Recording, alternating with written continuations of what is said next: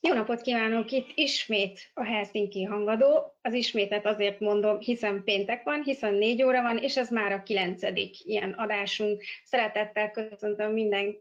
érdeklődőt, aki most minket választ, és érdeklődéssel figyeli azt a beszélgetést, amely a korrupciós jelentésről fog szólni, ami az Európai Bizottságnak a jogállami jelentéséhez kapcsolódik. Ez tulajdonképpen a második fejezete. Ezt a jogállamiságról szóló jelentést a múlt héten publikálta az Európai Bizottság, és mind a 27 tagállammal kapcsolatos észrevételeket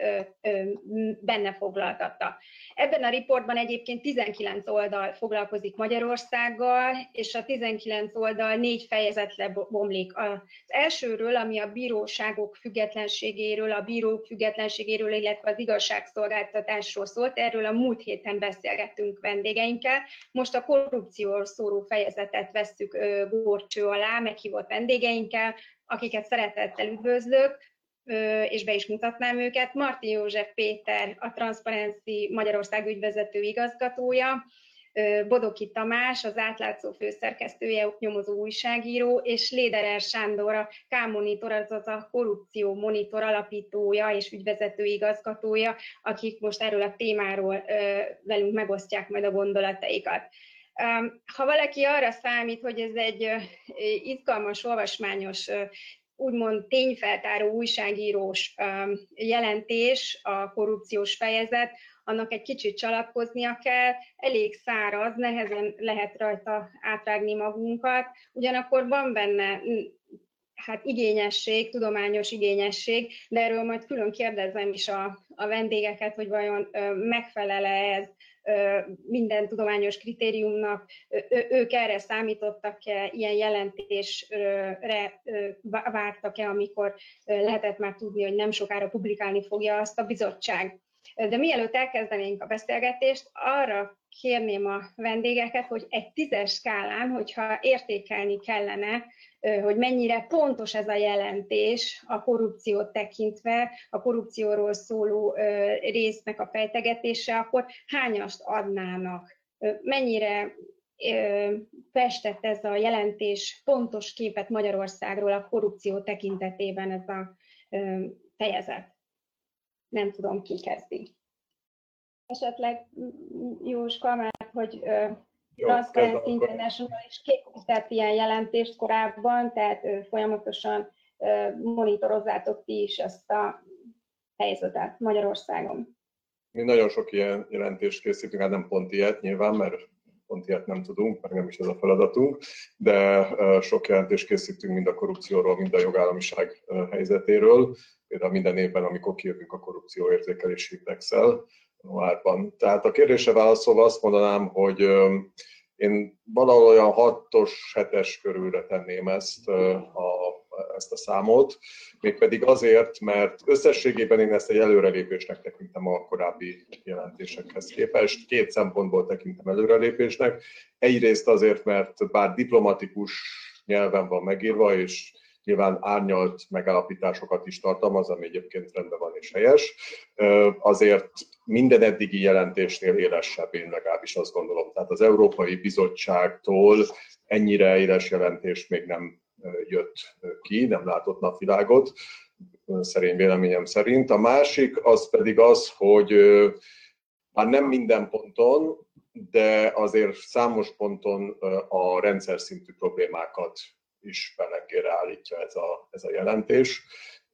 ami a korábbiakból sokszor hiányzott. Tehát korábban úgy lehetett gondolni, hogy az EU csak hát egyedi problémaként kezeli, vagy hogy mondjam, a rendszer diszfunkciójaként kezeli a korrupciót. Ebből azért, hogyha valaki figyelmesen olvassa, és mondjuk nem igazán ért Magyarországhoz, akkor is azért azt gondolom, hogy az jön le mondjuk egy külföldi olvasónak, hogy a korrupció az Magyarországon egy rendszer szintű probléma, tehát valamilyen módon része a politikai és a gazdasági rendszernek, nem pedig egy mellékterméke annak. Úgyhogy én ezért hát hezitálnék, hogy hatos vagy hetest adjak, de ezt nem kell eldöntenem, ezért maradok a hat és félnél. Sándor, Tamás? Um, Valahol én is ide be. Ugye én azt emelném ki talán um, azon túl, amit a Jóska mondott, és amivel egyet is értek, hogy mindezt a, a jelentés módszertanán belül gondolom így. Egy-két dolog hiányzik szerintünk, szerintem belőle, de többnyire tényleg, ha az ember végigmegy az, a problémákon tételesen, akkor ezt mondaná magától is, aki ezzel a területtel foglalkozik. Én azt gondolom, hogy a jelentésnek talán a legnagyobb hiányossága, de ez a formátumból ered, az az, hogy arra nem képes rávilágítani, nyilván pont azért, mert abból indul ki, hogy mik a, mi, mi az a jogállam normális esetben, és hogy működik ez az Európai Unió legtöbb tagállamában, arra nem képes uh, igazából, hogy megmutassa, hogy Magyarországon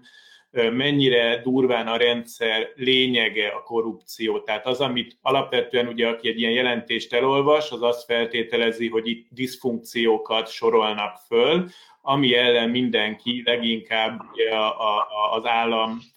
az állami szféra, a közszféra megpróbál Magyarországon ugye az egész rendszernek tulajdonképpen valamiféle működtetője a korrupció, ez az aspektus, ami nyilván inkább valamilyen politikai vagy politikai gazdasági elemzés részeként jöhetnek hisz. Nekem az én ízlésem, vagy az én meglátásomhoz képest nem igazán érvényesül, vagy ahhoz nagyon össze kell az embernek kombinálni ebben az elemeket, hogy magától rájöjjön, mondjam, ha nem ismeri amúgy a környezetet és a helyzetet. Én is egy kicsit, én kicsit kritikusabb vagyok az előttem szólóknál, tehát én azt gondolom, hogy ebben a jelentésben főleg általánosságok szerepelnek, és a fő probléma az, hogy gyakorlatilag a, a keretet kéri számon, és azt elemezgeti, hogy akkor most a jogi jogszabályokban rendelkezésre állnak-e azok a szabályok, amivel lehetne üldözni a, a korrupciót, tehát a policit elemzi, és az, arról egy szót sem ejt, hogy ezt a policit mennyire e, tartják be, vagy nem tartják be Magyarországon, tehát hogy például a közbeszerzéseknél ugye tudjuk, hogy minden legális, és mindig minden szabályos, és mégis az a korrupciónak az egyik legmarkánsabban tetten érhető területe, erről itt egy szó nincsen, tehát én azt gondolom, hogy, hogy, hogy nem, nem azt, meg most az, hogy a forgóajtó, meg a lobby tevékenység, meg a vagyonnyilatkozat, ezek mind nagyon fontos dolgok, de nem gondolom, hogy ezeken keresztül lehetne megfogni Magyarországon a, a korrupciónak a, a működését. Azt, hogy igen, Marti József mondaná valamit? Igen, esetleg csak annyit tennék még hozzá, hogy Hát nyilván ezek igazak, ezek a kritikák egy bizonyos szintig, de azért én azt gondolom, hogy ha megnézzük figyelmesen a jelentést, akkor egyébként a rendszer szintű szó is szerepel benne többször, és azért, hogyha megnézzük azt, hogy ugye a jelentés azt mondja, hogy a kontrollmechanizmusok hiányosak, ez magyarul, vagy nem magyarul, de, de mondjuk ez más megfogalmazásban azt jelenti, ahogy mi szoktunk fogalmazni, az államot fogjul ejtették. Szóval csak azt akarom mondani, hogy szerintem benne vannak ezek a rendszer szintű elemek, csak, csak egy olyan bújtatott nyelven, egy olyan madárnyelven, ami, amely nyelvezet hát ezekre az EU-s jelentésekre jellemző, és nem pedig azon a nyelven van, van ez megírva, ahogy mi használjuk. De én látni véltem a jelentésben mind a state capture amit ugye mi 2012 óta használunk a magyar viszonyokra, tehát az állam a jelentését. Látni véltem a, a, azt az összefonódást, ugye rendszer szintű összefonódást, ami ugye a bizonyos oligarchák és a, és a, a, a kormánypolitikusok között létezik. Igaz, megint csak egy ennél diplomatikusabb megfogalmazásban, és látni véltem a büntetlenség problémáját is, tehát azt ugye úgy fogalmaz a rendszer, hogy magasrangú hivatalnokokat és közvetlen környezetüket érintő korrupciós bűncselekmények esetében a nyomozóhatóságok fellépése rendszer szintű hiányosságokat mutat. Tehát, szóval én azt gondolom, hogy azért benne vannak ezek a dolgok, amikről, amiket mi itt számon kérünk, egyébként joggal, mert ugye most már azért elég sok idő eltelt, és azért, hogy mondjam, ez nem a maximum, hanem a minimum kellene, lenne, kellene hogy legyen, hogy ez benne legyen. Benne vannak ezek, csak egy, csak egy más, más nyelvezeten. A vagyonnyilatkozati rendszer, meg a lobby szabályozás, amire még utal a jelenség, az egy, ez ezekhez képest egy, egy, egy más szintű probléma, de ezek a nagy makro problémák, ami alapján azt mondjuk, hogy a korrupció a rendszer részévé vált, szerintem ez is benne van, csak, csak mondom egy, egy, egy, egy ilyen bújtatott nyelven. Szerintetek mi, milyen a többi 27 tagállamhoz képest, nem tudom, mennyire sikerült a teljes jelentést megnézni, és a többiekhez viszonyítva hogyan néz ki a mi korrupciós jelentésünk, mert így van egy rálátásunk az összes uniós tagországra, vannak akikkel hasonló problémákkal rendelkezünk, van akikhez képest nagyon eltérő. Hogyan látjátok az európai térképen Magyarországot a korrupciós jelentés fényében? Nem tudom. Hát szerintem, szerintem ugye az a mókás, vagy az az érdekes, hogy azért minden országról írtak negatív dolgokat is, olyanokról is, amelyek mondjuk a Transparency Percepciós Index szerint a legtisztább országok. Tehát ez azt mutatja, hogy nyilván volt egy törekvés, és annyiban relatív is a történet, hogy valószínűleg Dániában a legdurvább rendszer szintű probléma se ér föl nálunk egy ilyen kis ügyel, vagy egy kis errorral, ami, ami mondjuk a vagyonnyilatkozatokat illetné. Tehát minden ország esetében fogalmaztak meg problémákat. Nyilván Magyarországot a térséghez érdemes azért ebben az esetben is hasonlítani. Azt gondolom, hogy, hogy így is azért az látszik, hogy sokkal több. Tehát én azt gondolom, amennyire átfutottam a, a, a többi országra vonatkozó jelentéseket, hogy Magyarországi azért az a, a legterjedelmesebbek közé tartozik, tehát itt tényleg sok probléma van, és mondjuk ezért érdemes talán egy kicsit a, a lengyellel is összevetni, ami jogállamiság szempontból azt hiszem, hogy olyan ország, ami hasonló problémákkal küzd, vagy hasonlóan sokat kritizálják jogállamisági problémák miatt, Ugyanakkor a korrupció tekintetével azért sokkal jobban áll, már mint hogy sokkal kisebb, sokkal kevésbé probléma a korrupció Lengyelországban, mint nálunk. Amit ott leginkább fölemlegettek, az a, az ellenőrző intézmények függetlensége. Ez nyilván összefügg azzal, hogy ott is a bíróságokat ugye folyamatosan darálják le, illetve azt, hogy ott is az a, nincs igazán független antikorrupciós intézmény. Ezzel együtt olyan szintű összefonódás az üzleti szféra bizonyos körei között, és amint ami nálunk van, ugye az egész Mészáros Tiborc jelentés, nincs Lengyelországban, és ezt mutatja egyébként, a, a, ez egy másik történet, az Euróbarométer jelentés, ugye az is egy, egy nagy közvéleményi kutatás, amit elvégeznek rendszeresen, és legutóbb azt hiszem a decemberben vagy januárban jelent meg a korrupcióra vonatkozó rész, ahol még Magyarország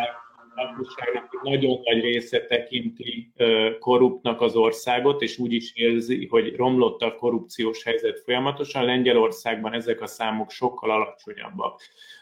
És ezek kiderülnek azért a jelentésből, és teljesen reálisan látszik mondjuk Romániát véve az is, hogy míg mondjuk 2017-19 között ugye nagyon erős ügyészségi fellépés volt a korrupció ellen, ugye a román antikorrupciós ügyész lett a, az európai ügyészségnek a, a, a vezetője. Ez, ez a lendület ez visszaesett, tehát komoly kritikát fogalmaztak meg azzal kapcsolatban, hogy valamiért már nincs az a, az a kemény számonkérés, az, az a kemény ügyészségi fellépés, ami korábban volt. Tehát nagyon mások a problémák, de azt gondolom, hogy maga a jelentés az azért többnyire kitért a, a, a komoly gondokra, és biztos vannak dolgok, amik kimaradtak, tehát amire a Tamás utalt a közbeszerzés, az Magyarországon is valamilyen furcsa módon nem volt része a, a jelentésnek, miközben ugye az egyik fő csatornája a korrupciónak, és az EU pénz, EU-s pénzek elsinkofálásának is.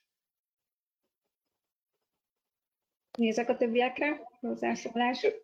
Én is azt gondolom, hogy a legnagyobb hiányosság az az, az hogy a közbeszerzés és az EU-s pénzekkel kapcsolatos rendszer szintű, megint csak fontos, rendszer szintű visszaélések azok kimaradtak a jelentésből. Valószínűleg, de nem látok a a jelentéskészítők fejébe, de valószínűleg ők úgy gondolták, hogy az összefonódások alá ezt is besorolhatták,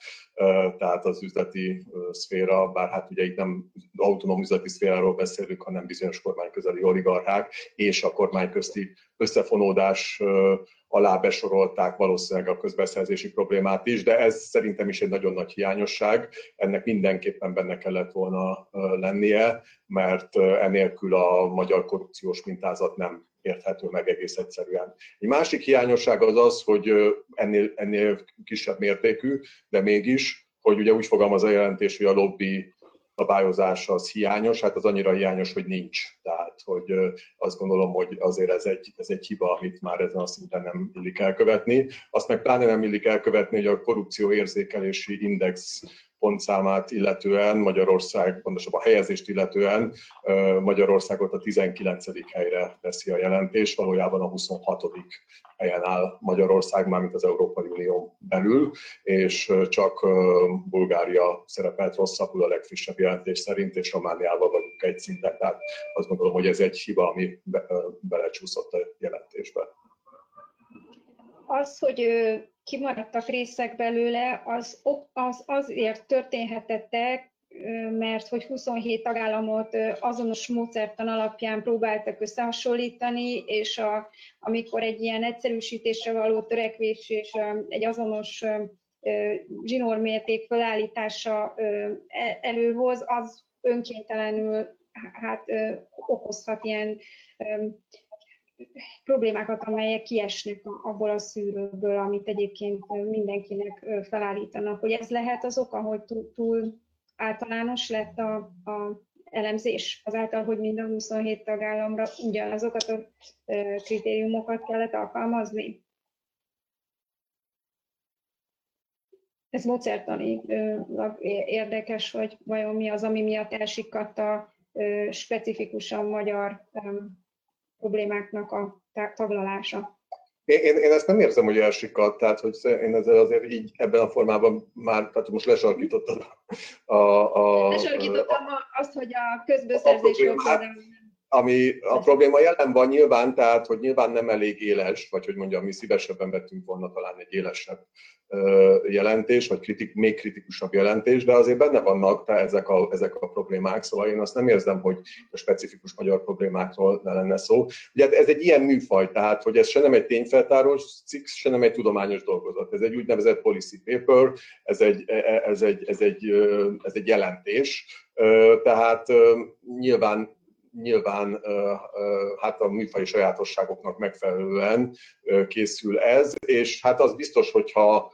mind a két országot egybe kell, vagy össze kell hasonlítani, akkor, akkor elképzelhető, hogy bizonyos dolgok kimaradnak, mert mert hogy vannak olyan kérdések, amik, amik esetleg az országok többségében nem relevánsak. Bár speciál azt gondolom, hogy a közbeszerzési rendszer kritikája az nem emiatt marad ki, hanem nem tudom, valamilyen egyéb, egyéb oknál fogva, mert nem gondolom, hogy más országban lenne probléma a közbeszerzési rendszerrel. De én azt azért nem éreztem, hogy itt, hogy is mondjam, se azt nem éreztem, hogy rózsaszínű a jelentés, se azt nem éreztem, hogy a jelentés az ne foglalkozna a úgymond specifikus magyar problémákkal. Azt szerintem azért túlzás elvárni egy ilyen jelentéstől, hogy, hogy eljussunk konkrét nevekig mondjuk Mészáros Lőrinc, Tiborc, Garancsi, Szílászló és társaik. Tehát ez, ez, ez, ez nem biztos, hogy egy ilyen jelentésnek a, a, a, a feladata. De persze, tehát én is azt gondolom összességében, hogy, hogy lehetett volna még specifikusabb, még pontosabb és még kritikusabb. Igen, ezzel egyetértek. Egyébként a, a, a kormánynak, a, tehát hogy, hogy amikor a kormány azt mondja, hogy, hogy lényegében a civilek vagy Soros György ö, adta a, az EU szájába ezt a jelentést, hát érdemes lenne megnézni akkor a, a, azt a szakmai anyagot, amit ö, ugye egy kvázi konzultáció keretében küldtek a magyar civilek, és ugye ebben mi is dolgoztunk a, a korrupciós részen, hogy abban mi, mik állnak, sokkal szigorúbb és sokkal keményebb azt gondolom, mint az EU-s jelentés. Noha egyébként, tehát tételesen rengeteg dolog összecsenge között, tehát ez csak azért van, mert a jelentés struktúrája is, tehát amikor ugye ezt a konzultáció mi részt vettünk, ahogy egyébként a magyar kormány is, követtünk egy sémát, tehát ilyen értelemben visszatérve a kérdésedre, Dóra, valóban az van, hogy itt volt egy módszertan, amit minden országra ráhúztak, és ebben a módszertanba kellett valahogy beleerőltetni azokat a dolgokat, amiket az ember fontosnak tart, akkor is, hogyha mondjuk a módszertan nem teljesen úgy volt kitalálva, hogy mondjuk a magyar helyzetet a legszebben körül lehetne írni, és erre emlékszem is konkrétan a közbeszerzés részre, amikor ezen dolgoztunk, annak nem volt olyan értelemben fejezete, mint mondjuk bizonyos témáknak, mint az ügyészség, vagy talán a vagyonnyilatkozatok része, de volt hely, ahova kvázi az egyebeket bele lehet tenni, ahol mi nyilván ezt kiemeltük, mint egy, egy komoly probléma, az egy a jelentés íróinak és, és az ezen dolgozóknak valószínűleg az ítéletén múlott, vagy figyelmességén, hogy ezekből aztán mi került be, és, és mi nem. Tehát ezért azt mondom, hogy, hogy, hogy mi azt gondolom, hogy nagyon sok ilyen problémát azért összeszedtünk, ami a struktúrán kívül volt. Úgy tűnik, hogy nem tudtuk eléggé szétfeszíteni. Szerintetek egy ilyen jelentésnek, az egész jogállami jelentésről, jogállamiságról szóló jelentésről beszélek, de ha csak fókuszálunk a korrupciós fejezetre, milyen értelme van, fog-e ez hatni a jövőben a kormány politikájára? Jóska úgy fogalmazott, hogy ez egy policy paper, de vajon lesz-e valami hatása, tehát elképzelhető-e, hogy erre reagálva valamennyire szelídül a kormány egyébként jogállamiságot nem igen tisztelő politikája?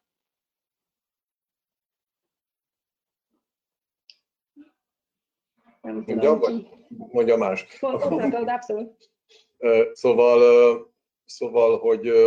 én azt gondolom, hogy önmagában az ilyen jelentés az nem nagyon hatja meg a kormányt, hogy ilyen egyszerűen fogalmazzak. Tehát én nem gondolom azt, hogy egy ilyen jogállamisági jelentés, vagy kettő, vagy öt, vagy tíz, az jobb belátásra bírná a kormány. Az egy másik kérdés, hogyha ez a jogállamisági jelentés, vagy más hasonló jelentés alapot ad arra, hogy valamilyen olyan lépésre szállja el magát az Európai Unió, aminek már van konkrét pénzügyi vonzata például,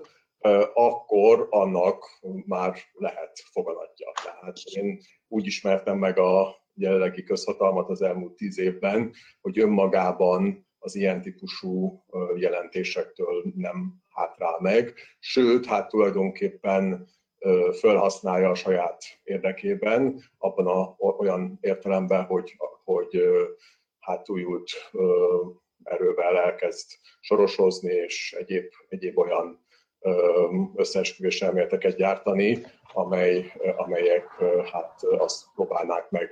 vagy az, az arra lennének hivatottak bemutat, vagy tehát ezek az összeesküvés elméletek ugye arra lennének hivatottak, hogy, hogy, hogy, hogy azt lássa a közönség, vagy a kormánypárti közönség, hogy itt valami áskálódás zajlik Magyarország ellen. Szóval én, én azt gondolom, hogy, hogy kommunikációsan ezt ők így próbálják megfordítani. A valóságban megmondom, amíg ehhez nem kapcsolódik valami konkrét olyan lépés, ami, ami tényleg húsba vágó, addig szerintem ezeknek önmagukban nincs igaz, érdemi hatása. Ez, ez a Többiek esetleg? Hozzászólás? Én egyetértek ezzel teljesen, tehát ugye volt az Európai Parlamentnek is voltak ilyen típusú jelentései, ezekre ilyen dühött sorosozással és a, a megszólalók diszkreditálásával reagált a kormány, tehát ezekkel őket nem lehet meghatni. Azt gondolom, hogy amíg ehhez nem társulnak egészen konkrét szankciók, tehát például az uniós pénzeknek a megvonása vagy csökkentése, vagy akár a pénzosztásnak a kivétele a, a kormány kezéből, ugye ilyen elképzelések is vannak, addig ez, ez harrahányt borsó marad. A jelentés utal arra, hogy az Euróbarométer szerint a magyarok 87%-a szerint elterjedt a korrupció az országban, és egyedülálló, hogy 38% csupán a magyaroknak az, aki nem tolerálhatónak tekinti a korrupciót. Azért az szorosan összefüggésben van ez a közérzület azzal, hogy a kormány mit mer megengedni magának, és mit nem. És 2010-ben, amikor a hatalomváltás történt, és tanulni voltunk egy heves választási kampánynak, ott bizony a korrupció kiemelt témája volt a, a kampánynak. A Fidesz egészen konkrétan a kampányának a középpontjába állította. Mi változott azóta, hiszen az, hogy akkor kampánytéma tudott lenni, és zászlajára tudta tűzni a korrupció elleni küzdelmet, az azt jelenti, hogy 2010 előtt, mint hogyha más lett volna a társadalomban az érzület, másképp állt a tolerancia mutató a korrupcióval szemben. Mit gondoltok, ha ránéztek a saját területetekre, akár újságíróként, akár jogászként, jogvédőként, mi változott 2010 óta, ami miatt a magyarok ennyire elfogadóakká váltak a korrupcióval szemben? Bárki kezdheti? Azért szerintem ez egy hosszú történet, ebben benne van az is, hogy lényegében a magyar társadalomban az elmúlt száz évben is mindig létezett egy nagyon alacsony szintű korrupció, vagy ez a kis korrupció, ami az emberek életének a része volt, akár az urambátyám világról beszélünk, akár a, a, a rendszerváltás előtti kis ö,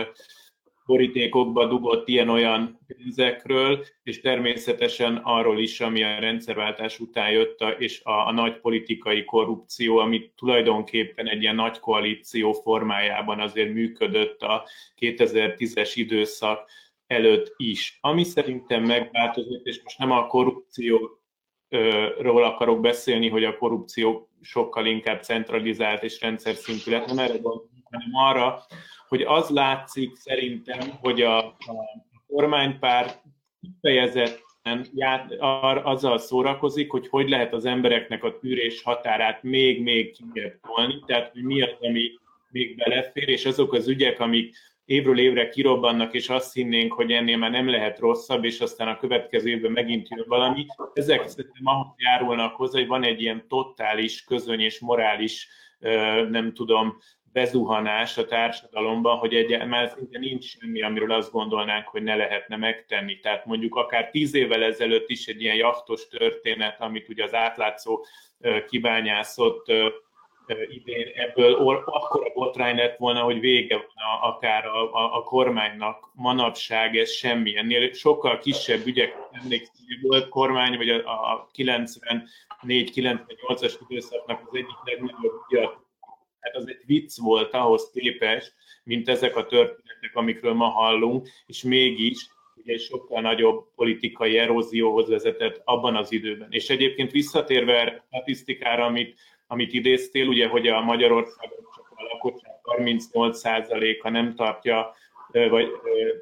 tolerálhatónak a korrupciót. Ez azért is elkeserítő, mert ez tényleg az EU legrosszabb száma, és mondjuk, hogyha össze akarjuk vetni más országokba, Portugáliában, ami azért nem Dánia, meg nem Finnország, 88 százalék ugyanez a szám. Tehát a portugálok 88 százaléka azt mondja, hogy, hogy nem elfogadható a korrupció, és ugyanennek az Euróbarométernek volt egy másik kérdése is, ami arról szólt, hogy ha a közigazgatás tól szeretnék valamit, vagy egy közigazgatási folyamat során szeretnék valamit elérni, akkor mennyire oké okay az, hogyha ha mondjuk pénzt adok, kvázi csúszó pénzt adok ezért Magyarországon, 40 valahány százalék volt, aki ezt elfogadhatónak tartotta, ugyanez a szám, csak hogy maradjunk Portugáliánál, egy százalék. Szóval itt, itt azért azt gondolom, hogy történelmi ö, problémák keverednek, azzal a, azzal a politikai rendszerrel, amiben most vagyunk, és az igazán súlyos dolog az, hogy ezeket a történelmi,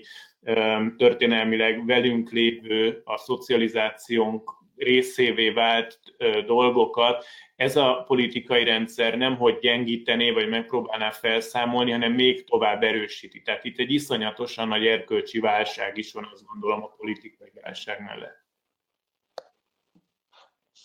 Hát nekem az a tapasztalatom, hogy a 2010 előtti időszakkal hasonlítjuk össze most, hogy rengeteget változott a média. Tehát 2010 előtt nagyon hálás feladat volt tényfeltáró újságírónak lenni, mert az akkori legnagyobb ellenzéki párt majdnem az összes ilyen korrupciós ügyet a zászlajára tűzte, kivéve amikben, amikben voltak háttérmegállapodások, azért az is látszott, hogy voltak, voltak olyan ügyek is, de ez volt az egyik fő témájuk, és hogyha én írtam egy cikket, nem tudom, az MVM offshore ügyekről, akkor másnap fölállt a Fideszes képviselő a parlamentben, és interpellált, és az egész Fidesz sajtó zengett a témától. És tehát gyakorlatilag az ellenzé, ellenzéki szerepben ezt a Fidesz nagyon is ütötte ezt a vasat, és az egész sajtóban ez sokkal hangsúlyosabban jelent meg, és mindenki értesült a korrupciós ügyekről. Most ehhez képest ma már azt látjuk, hogy a Fidesz sajtóból ez teljesen eltűnt, tehát nem létezik, ignorálják a legnagyobb ügyeket sem, hírszinten sem közlik, tehát egyszerűen, egyszerűen cenzúrázzák ezeket a történeteket. A nem fideszes sajtó az meg ugye egy szűkülő véleménybuborékban él, egy ellenzéki tábort ér el, tehát az országnak a fele nem értesül a korrupciós ügyekről. Ez már önmagában szerintem csökkenti a, a, hogy mondjam, az érzékenységet a téma iránt, hogyha évekig nem hallok semmilyen korrupciós ügyről, vagy maximum a mostani ellenzéknek a, az ügyeiről, amik nyilván kicsi történetek. A másik fele meg az, hogy, hogy ö, egyszerűen a, a, a, a diszkreditálása ennek a műfajnak, hogy akárki előáll egy korrupciós történettel, akkor az beszorítják a politikai térbe, tehát gyakorlatilag az, az újságíró az most ugy, ugyanúgy bánnak egy, egy kritikus újságíróval, vagy tényfeltáró újságíróval, kritikai ellenféllel, és le karatézzák a nyilvánosságban, amitől ugye a megszólalók vagy a kritikusok hiteltelenné válnak, hiszen róluk is írtak már egy, írtak csúnyákat, tehát akkor lehet, hogy ő tényleg csak egy, egy politikai szekértoló, vagy egy soros katona, vagy egy hazaáruló, tehát tudatosan diszkreditálják azokat, akik ezeket az ügyeket előhozzák. Egyetértve az előttem szólókkal, Tamás gondolatát vinném tovább, szóval a polarizáció az, ami, ami ami még rosszabb lett 2010 után, illetve nem csak az, de az mindenképpen, és ez gyakorlatilag ugye kiiktatta sok tekintetben a pluralizmust a, a magyar politikából, és ennek eredménye az, amiről Tamás is beszélt az imént, hogy ha valaki mondjuk tényfeltáró cikket ír vagy kritikus a kormányjal, akkor azonnal beszorítják egy, vagy beteszik egy politikai dobozba. Tehát ez, ez mindenképpen nagyon fontos, és a másik, ami nagyon fontos, az az, hogy hogy amire meg Sanyi utalt, többször is ugye a központosítottság. Tehát Magyarország a legközpontosítottabb tagja mind az, az Európai Uniónak, mind gazdasági, mind politikai értelemben, és a korrupciós mintázatot tekintve is ezt ezt bízvás ki lehet jelenteni. A korrupciós mintázatot tekintve is a legközpontosítottabb országa vagyunk az EU-nak. Tehát ez, ez a típusú központosítottság, ez aztán oda vezet, hogy nagyon nehéz, mármint a korrupciónak ez a fajta centralizáltsága oda vezet, hogy nagyon nehéz megkülönböztetni az átlagember számára, hangsúlyozom, a korrupciót a nem korrupciótól, mert hogy a rendszer részévé vált a dolog. Tehát itt, nem, itt most már nem a Nokia, Nokia dobozos korrupcióról beszélünk, amelyik szintén nagy méreteket öltött 2010 előtt, de mégiscsak valamilyen módon azért a rendszernek a diszfunkciója volt, hanem sokkal inkább hát arról van szó, hogy maga a rendszer van meghekkelve. És ez, hogy a rendszer meg van hekkelve, hogy a rendszer eleve torz, és a rendszernek vannak haszonélvezői, kormányközeli oligarchák, haverok, klientúra, ezt az átlagember nem feltétlenül látja, hiszen ő csak annyit lát, hogy hát a, rendszer működik. De hogy kinek, a, kinek az érdekében működik, hogy, hogy itt milyen rendszer szintű közpénzszivattyúk működnek a háttérben, ezt nem feltétlenül látja. Tehát mondjuk a letelepedési államkötvény konstrukciót, azt azért sokkal nehezebb elmagyarázni az átlagemberek számára, mint mondjuk egy kenőpénz esetet, vagy egy, vagy egy vesztegetést. Tehát ez, ez, ez szerintem még nagyon fontos, illetve még az fontos, és ott viszont azt gondolom, hogy azért van egyfajta kontinuum, hogy hogy van egy bizalomvesztés ugye az intézményekben. Tehát, amire utaltál Dóra a kérdésben is, tehát 2010 előtt is nagyon alacsony volt a bizalmi szint Magyarországon, az emberek között is, de főleg az emberek és az intézmények között. Ugye Tárkinak volt az a híres kutatása 2009-ből, azt hiszem, vagy 2008-ból, és Magyarország az, az egyik legalacsonyabb bizalmi szintű társadalom volt egész Európában, és mind a mai napig az. És ha nagyon mélyére megyünk ennek, akkor azt gondolom, hogy itt a, hogyha az okokat keressük, akkor túl azon, amivel, amit Sanyi említett, és amivel teljesen egyetértek, hogy hát a korrupció az legalább száz éve velünk van különböző formáiban, nem csak a kis korrupciós formáiban, hanem egyébként az összefonódások és a kapcsolati tőke, és, a, és ha úgy tetszik, akkor a szervezet formáiban is, akkor tehát ha ez emellett, tehát a történelmi ö,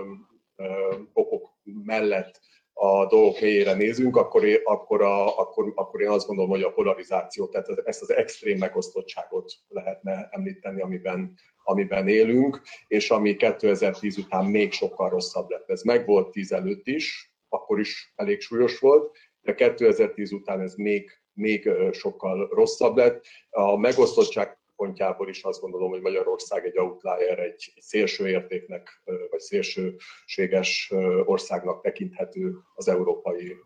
Unión belül. És még egy utolsó gondolat ehhez kapcsolódva, hogy nekünk volt idén egy kutatásunk, amelyik azt vizsgálta, hogy milyen okokra vezethető vissza, pontosabban mik a társadalmi, gazdasági, meg, politikai meghatározói a kis korrupciónak, illetve az állami korrupciónak. És teljesen egyértelműen azt találtuk, hogy a kis korrupcióban a politikai hovatartozásnak semmilyen szerepe nincs. Magyarul az, hogy valaki elfogadottnak gondolja a hálapénzfizetést, vagy veszteg, rendőrt megvesztegete, vagy a számla adást azt fontosnak tartja-e, vagy sem. E, ennek semmi köze nincs a politikai preferenciákhoz. Az állami korrupciónál viszont, viszont nagyon is köze van és akkor itt visszakanyarodok oda, amit már mondtam. Tehát a, a, a polarizáltság az ugye oda vezet, hogy a Fidesz szavazó hogy 60, 60 nem tekinti korrupciónak. Az egy külön érdekes dolog, hogy mi van ezzel a 40 kal aki Fidesz szavazó, és mégis, mégis az állami korrupciót problémának tekinti. Ott azt gondolom, hogy ott az, a, ott, ott az a helyzet, tehát ebben a körben az a helyzet, azt gondolom, hogy azt mondják a, a, ezek a Fidesz szavazók, hogy lehet, hogy ez egy korrupt kormány, de az előző kormány is az volt, meg a megelőző is az volt, és hát Magyarországon ilyen a politika, hogy aki kormányra kerül, az, az, az korruptá válik. Tehát valahogy így, így rakják maguknak össze ezt a kognitív disztonanciát, azt gondolom. Igen, hát, hát illetve van egy nagyon szép, szép ilyen ideológia is hozzá, hogy ugye a, a, a magyar nemzeti tőkés osztálynak a, a kialakítására van szükség, és ezzel indokolják azt, hogy a haveri kör kapja a megbízásokat, ne a gonosz külföldi multi akármilyen cégek. Tehát, és ezzel jól lehet azért hatni a szavazókra, hogy hát mégiscsak jobb, hogyha egy magyar ember gazdagodik meg a, az adófizetők pénzéből, mint hogyha egy strabag, vagy nem tudom, egy külföldi cég. Egy kicsit Ami még per... ezen a... Bocsánat, e, e, e, még egy mondat ehhez, hogy, hogy, hogy ugye ez azért egy teljesen, e, egy teljesen nevetséges ideológia, mert nyilván teljesen mindegy a szegény magyar e, melósnak, vagy, vagy e, átlag dolgozónak, hogy most kiszívja a vérét, ugyanakkor az nagyon jól látszik, hogy ezek a hátszélben élő cégek egyáltalán nem versenyképesek a, a Magyarországon kívüli piacokon, tehát ez a mese, hogy itt most megteremtjük a, a, egy kis hátszéllel, egy kis segítséggel megteremtjük a magyar tőkésosztályt és a magyar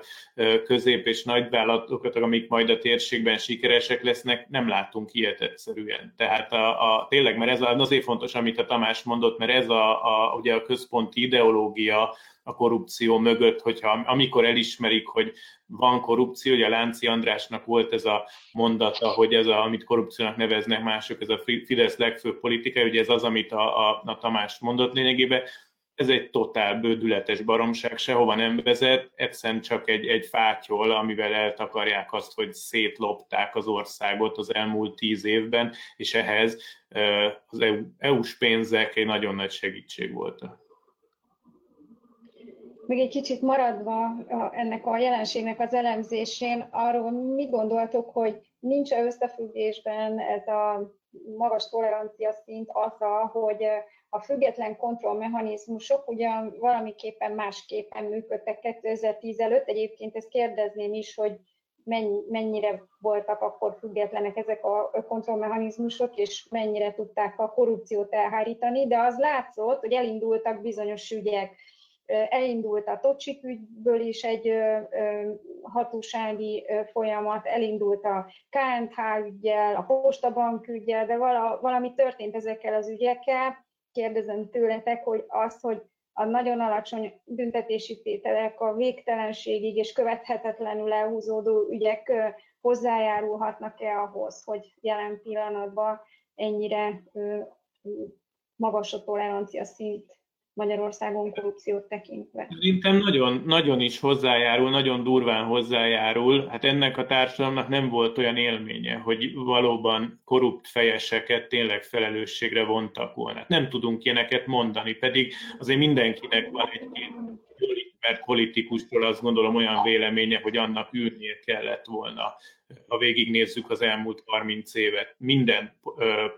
ciklusban volt ilyen. És itt érdemes ilyen szempontból mondjuk áttekinteni Romániába, ahol egyébként abszolút külső, tehát EU-s amerikai nyomásra csinálták meg ugye ezt a nagyon kemény korrupcióellenes ügyészséget, amit mindenféle kritikával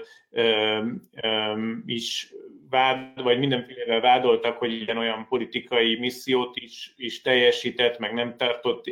tiszteletben egy-két jogszabályt, ezekről lehet beszélni, de volt azt hiszem egy nagyon fontos következménye, pont ez, hogy egy katartikus élmény volt a társadalomnak látni azt, hogy, hogy korrupciónak, politikai bűncselekményeknek lehet következménye, és nem véletlenül akkor voltak a legnagyobb tüntetések Romániában, amikor elkezdték gyengíteni ezt a szervezetet, vagy elkezdtek olyan jogszabályokat hozni a parlamentbe, ami csökkentette a, a politikai korrupció számon kérhetőségét. Tehát azt gondolom, hogy itt van egy nagyon nagy deficit a társadalomban, hogy nem láttuk azt, hogy, hogy bárki, aki magas szinten korrupt számon kértek volna, és természetesen mindenkiben kialakul az, hogy hát nehogy már rajtam kérjenek számon, amik kérjék számon, amikor nem fizetem be az adómat, vagy egy rendőrt megvesztegetem, miközben a nagyok azok mindent megtehetnek. Hát a, a következmények nélküliség az szerintem itt rendszereken átívelő, vagy kormányokon átívelő dolog. A 2000-es években sem emlékszem komoly következményekre. A, nekünk volt ugye a kocsis ügy, amivel, amivel 2007-ben kezdtem el foglalkozni, és akkor írtam róla cikkeket, az valamikor most ért véget, tehát tíz évig tárgyalgatták, kétszer visszautalták első fokra, tehát egy kavaré volt az egész tehát sajnos a kiváltságos réteg, vagy ez a politikai réteg, ez, ez, ez, kivét, ez büntetlenséget élvez, nem kell következményektől tartani, és ez valóban elvezethet oda, hogy az emberek azt gondolják, hogy nincs értelme e, ez, ezen változást kívánni. Tehát a, nekünk a átlátszóna tavaly, tehát 2019-ben a legnézettebb cikk, az egy olyan cikk volt, aminek az volt a a, a szándéka, hogy egy pert provokáljon, azt szerettük volna elérni, hogy az ügyészség bepereljen minket, mert levezettük, Becker András kollégám levezette, hogy a, az Élios ügy, tehát a Tiborc féle közvilágításos tendereknek a, az ügye, az, azt elsikált a, a, a nyomozóhatóság és az ügyészség, és gyakorlatilag leírta, hogy ez nehezen minősíthető másnak, mint hivatali visszaélésnek és bűnpártolásnak. Tehát, tehát azt reméltük, hogy e, erre már fölébred az ügyészség, és azt mondja, hogy itt minket rágalmaznak, és beperelünk titeket, és akkor abban a perben lehetett volna bizonyítani, hogy de hát tényleg nem nyomoztatok. Nem reagáltak erre, tehát gyakorlatilag ignorálják ezeket a dolgokat, és ebből az, az átlag embereknek, vagy a, a polgároknak is az jön le, hogy nincs értelme feszegetni ezeket a kérdéseket, mert, mert itt, itt soha nem lesz előrelépés. Én talán csak annyit tennék hozzá, teljesen egyetértve azzal, amit a kollégák elmondtak, hogy egyszerűen nem, nem plurális a magyar rendszer, és tulajdonképpen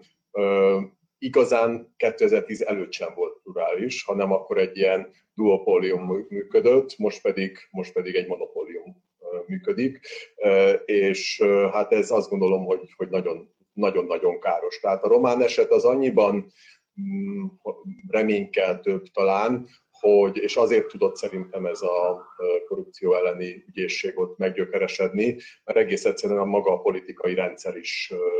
plurálisabb volt, tehát jobban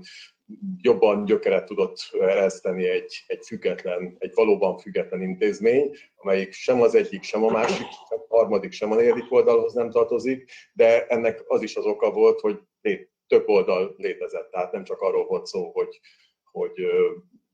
mondjuk egy ilyen duopol politikai rendszer alakult ki, mint mondjuk 2010 előtt Magyarországon, amelyik szintén, ahogy ugye a kollégák elmondták, teljesen jogosan, szintén elsikált úgy tűnik egy csomó, csomó ügyet.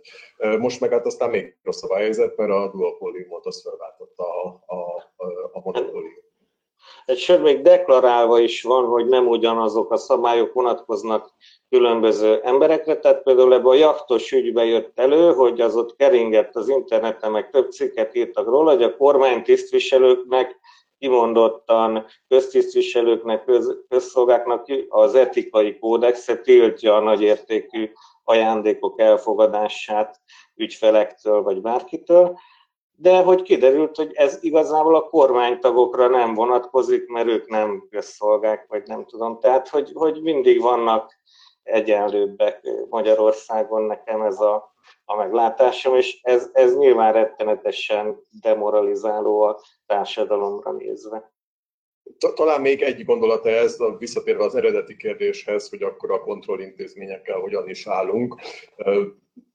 Mindez igaz szerintem, amit, amit elmondtunk, de azért összességében mégis azt lehet mondani, hogy azért a kontrollintézmények ilyen mértékű fogjulejtése, ami, ami az utóbbi években megvalósult, erre azért nem volt példa 2010 előtt. Tehát ha más nem nézünk, csak azt, hogy személy szerint kiket neveztek ki az egyes intézmények élére, akkor ott azért legalább a látszatra adtak, hogy valamennyire vagy teljesen független emberek legyenek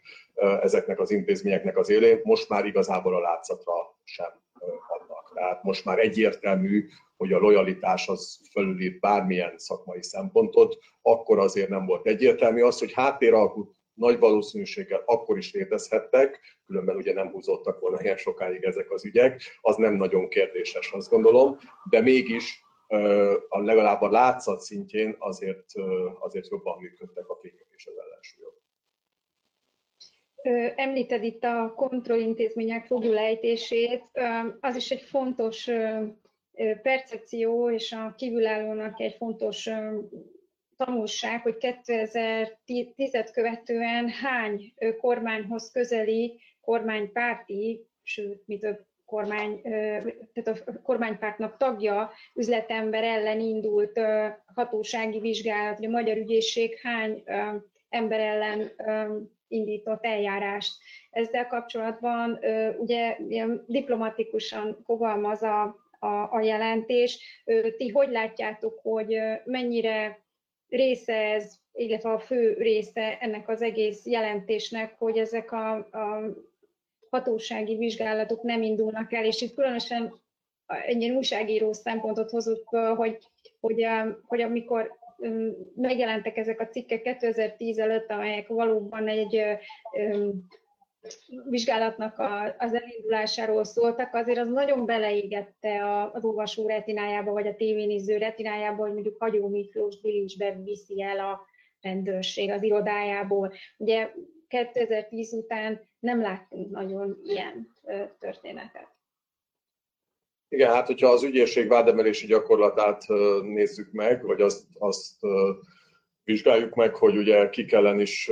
emelt vádat a magyar ügyészség az elmúlt tíz évben, akkor ugye azt látni, hogy gyakorlatilag 2017-ig érdemi kormánypárti szereplő ellen nem történt vádemelés, legyen az politikus, politika közeli személy, üzletember, bárki. Tehát itt igazából az elmúlt egy-két évben volt három olyan ügy, ugye Simonka György, Boldog István és Mennyi Roland esete, amikor hát ezek a korrupciós ügyek, tehát kormány közeli szerep, vagy kormánypárti szereplőkhöz köthető korrupciós ügyek az ügyészség látókörébe kerültek. De egész odáig gyakorlatilag semmi, semmi, tehát nulla volt lényegében az ügyészség vádemelési hajlandósága ezekben, a, ezekben az ügyekben. És azt gondolom, hogy ez is mondjuk egy olyan indikátor, ami hát egyértelműen rosszabbodott mondjuk a 2010 előtti állapotokhoz képest. Igen, az ügyészségi statisztikákat, hogyha megnézi az ember, ugye ott van minden évben azért szép számmal korrupciós ügyben indított eljárás, vádemelés, de ezek tulajdonképpen mind rendőröket, vámosokat, tehát olyanokat érint, akik valahol a rendszer alján dolgoznak, és elkapják őket valamilyen vesztegetésért, ugye, vagy a, a, a jogosítványnál a vizsgabiztosok, tehát ilyen területen nyilván ért el eredményeket az ügyészség. Egyébként a, a, amiben dicsérni szokták Magyarországot, hogyha a korrupcióellenes fellépésről van szó, és ha bármiben lehet néhány pozitív szót mondani, akkor az, hogy azért vannak területek, ahol sikerült visszaszorítani, mint mondjuk a, a rendőri korrupció az ilyen, tehát hogy azért nyilván ritkábban fordul ma már elő, hogy vagy kifejezetten meg akarja magát vesztegettetni egy rendőr, vagy, vagy, vagy, vagy elfogad mondjuk gyorsrajtásnál pénzt, vagy ittasvezetés, mit tudom én, ugye a rendszert is átalakították, hogy már kevesebb lehetőség van, nagyon sok ilyen provokatív vizsgálatot végeztek, amikor megpróbálták a belső rendőrbe, ellenőrök, rendőröket arra rávenni, hogy hagyják magukat veszélyen, és aki hagyta, azt el is vitték. Tehát ilyen értelemben történt előrépés, ugye akár az egész elektronikus pénztárgéprendszer és a, a, az ilyen kis szintű áfacsalásoknak a visszaszorítása is tekinthető ilyen értelemben korrupció ellenes fellépésnek. Ugye azt kell itt látni, hogy, és akkor visszatérünk a, a fő üzenetre, ez egy annyira központosított hatalom, és annyira egy ö, ö, pólusa van az egész rendszernek, ami viszont semmi más nem enged a hatalom közelébe férni, hogy természetesen ennek a hatalomgyakorlásnak az is az eszköze, hogy nem engedem, hogy más lopjon, mint akinek én megengedem. Tehát nyilvánvalóan az a rendszer gyengessége lenne, hogyha itt a rendőrök szabadon garázdálkodhatnak az autópályákon, vagy nem jön be az az áfa, amiből utána mi majd a haveroknak tudunk adni szállodafejlesztési pénzt, ilyen-olyan közbeszerzéseket. Tehát, hogy ilyen értelemben, ha megint nagyon a, a korrupciónak a mechanizmusait nézzük, tudunk olyat mondani, ahol ö, volt erőlerépés, tudunk olyan statisztikákat is mutatni, amiben úgy tűnik, hogy itt vannak pozitív dolgok, de ezt látni kell, hogy megint csak a politikai korrupció, ami az egész rendszert működteti, az teljesen kontrollálatlan, alsóbb szinteken persze létezik ez elleni fellépés. Igen, én is úgy látom, egy kicsit úgy működik az ország, mint egy nagy cég lenne, és minden adófizető a munkavállalója, tehát a munkavállalókat, nagy, munkavállalókon nagyon keményen számon kérik a korrupciót, hogy tehát semmi olyasmit nem engednek, ami a, az állami bevételeket csökkenteni,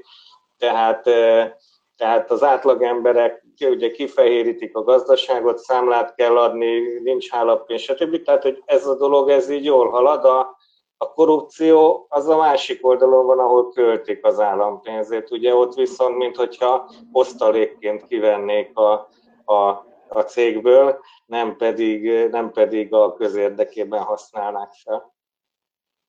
Említetted, Tamás, hogy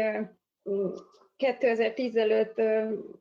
egész más volt tényfeltáró újságírónak lenni. A, amióta az átlátszó létezik, melyik volt az a cikketek, ügyetek, amit feltártatok, aminek a következményei a leginkább eljutottak messzire? Hát sajnos nagy sikerekről nem tudok beszámolni. Voltak, számos olyan történetünk volt, ami Magyarországon nagy botrányt kavart, és akár külföldi visszhangot is kapott, és más országokban is bekerült a hírekbe, de hogy következmény nem sok volt, az, az sajnos, tehát igazából nem tudok arról beszámolni, hogy bárkit is megbuktattunk volna. Ugye talán a legnagyobb sztorink eddig a, az Orbán Viktor magánrepülőgép, illetve a, a, a jacht, amint Mészáros, Szijjártó, stb. Tehát a titkos, neres luxus repülőgép és luxus jacht, ezek, ezek azért már nemzetközi szinten is megütötték az inger küszöböt, de ezen kívül számos olyan sztorink van, nagyon érdekes, hogy most, ahogy a, az, e, az Unió kezd rájönni arra, hogy itt mekkora baj van korrupciós témában, akár négy-öt évvel ezelőtti történetek is előkerülnek, például a földárverések ügyében most érdeklődött tőlünk az Európai Parlament, illetve a Euronews utána járt és feldolgozta, tehát, tehát azt érzékeljük, hogy azért talán annyira nem fölösleges megírni ezeket a történeteket. Lehet, hogy nem lesz azonnali következménye, de lehet, hogy néhány év múlva ő érdekessé válik és újra előveszik. Tehát én nagyon remélem, hogy egyszer még mondjuk az, az Elios ügy is elő fog kerülni, amit, amit szintén nagyon hosszan tárgyaltunk, és nagyon sok mindent mi írtunk meg először erről a történetről. Azt gondolom, hogy nem dolgoztunk hiába, az majd egyszer be fog érni az a munka.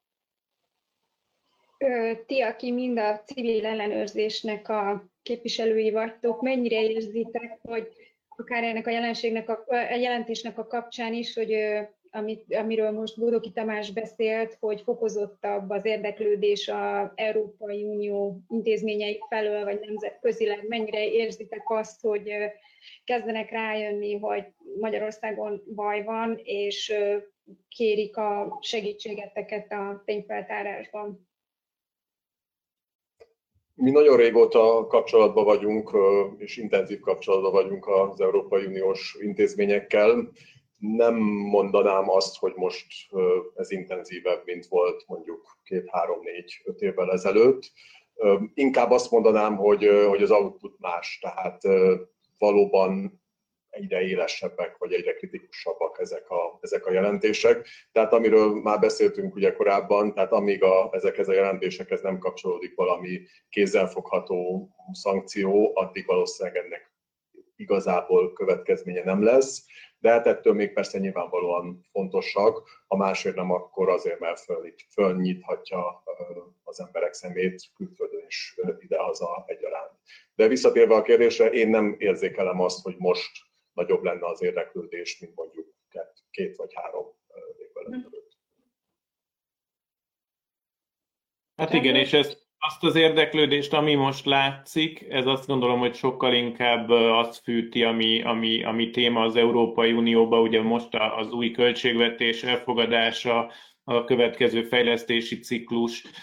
pénzei, annak a sorsa, és hát nyilván ilyenkor minden tagállam politikusának hazafelé is el kell számolnia, hogy mire fognak menni az adófizetői pénzek, és nyilván itt van egy nyomás azért a, pont az elmúlt akárhány évben nyilvánosságra került történetek miatt e, bizonyos kelet-európai országokban, hogy azért bosszantó az, hogy ezeket a pénzeket, amiket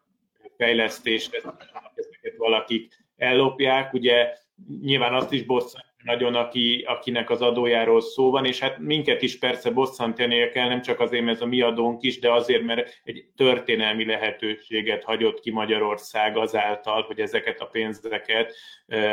nem értelmesen használta fel annak érdekében, hogy megalapozza mondjuk a következő generációk jövőjét, hanem lényegében egy politikai osztály, de lehet több politikai osztályt is mondani a saját érdekeire használta fel, vagy pazarolta egyszerűen el, mert nem is tudta, hogy, hogy, hogy mit kezdjen vele. Úgyhogy ilyen szempontból én se gondolom, hogy, hogy most lesz áttörés. Érdekes, hogy, hogy, hogy, hogy nyilván a, a, az EU-n belül hogy alakulnak a hatalmi viszonyok, meg, a, meg az egész a politikai játéke körül. Én továbbra is azt gondolom, hogy itt leginkább rajtunk múlik magyarokon, hogy ezt a problémát megoldjuk-e vagy sem, és annyiban vagyok talán optimista, és itt egy kicsit visszautalnék a három szervezet közös tevékenységére, ugye tavaly az önkormányzati választások kapcsán csináltuk ezt az ez a minimumnak nevezett kampányt, amihez rengetegen csatlakoztak, és, és nagyon jó visszajelzés volt olyan szempontból, hogy azért a, a, az alapvető csalódottság ellenére és egy apátia ellenére is, amikor ez a téma előkerül, és van rá lehetőség, hogy a korrupció ellen föl kell lépni, akkor még mindig nagyon sokan vannak olyanok, akik ezzel élni akarnak és próbálkozni, úgyhogy azt gondolom, hogy, hogy a, jó, hogyha az EU szigorúbb lesz a pénzek elköltése kapcsán, de nekünk itthon is nagyon sok mindenen változtatni kell ahhoz, hogy ezek a dolgok megváltozzanak. Csak, igen, igen, szeretnék még hozzátenni két dolgot. Az egyik az az, hogy nagyon nagy a különbség az én érzékelésem szerint a között, ahogy mondjuk a nyugati sajtó viszonyul a magyar dolgokhoz, és, a, és ahogy a kormányok, illetve, a, illetve az Európai Uniós intézmények viszonyulnak hozzá. Tehát a sajtó, és ez sokszor félrevezető lehet az itthoni recepcióban is, tehát a sajtó az nagyon-nagyon kritikus, régóta nagyon kritikus, és hát mondjuk úgy, hogy, a, hogy az intézmények pedig diplomatikusak. Tehát ez, a, ez, a, ez az egyik. A másik pedig, a Sanyihoz csatlakozva, én úgy érzékelem, hogy ugye az ellenzéki értelmiség körében van egy ilyen, hát mondjuk így, hogy csodavárás, hogy, hogy hát majd az EU megoldja a problémáinkat. Ilyen értelemben rossz hírem van, hogy az EU nem fogja megoldani a problémáinkat, tehát ezt, ezt nekünk kell majd megoldani, tehát igazából az EU nem is nagyon erre való, tehát nem egy watchdog szervezet, nem egy jogvédő szervezet, hanem tulajdonképpen egy együttműködésre alapuló, kölcsönös érdekeket figyelembe vevő, egyébként rendkívül komplex képződmény vagy intézményrendszer, tehát az EU nem fogja tudni ezt ezt a kérdést teljesen, teljes mértékben kezelni, és pláne nem megoldani. Ezt, ezt nekünk itt kell, kell megtenni. Ezt, ezt mondtam volna még két megjegyzés.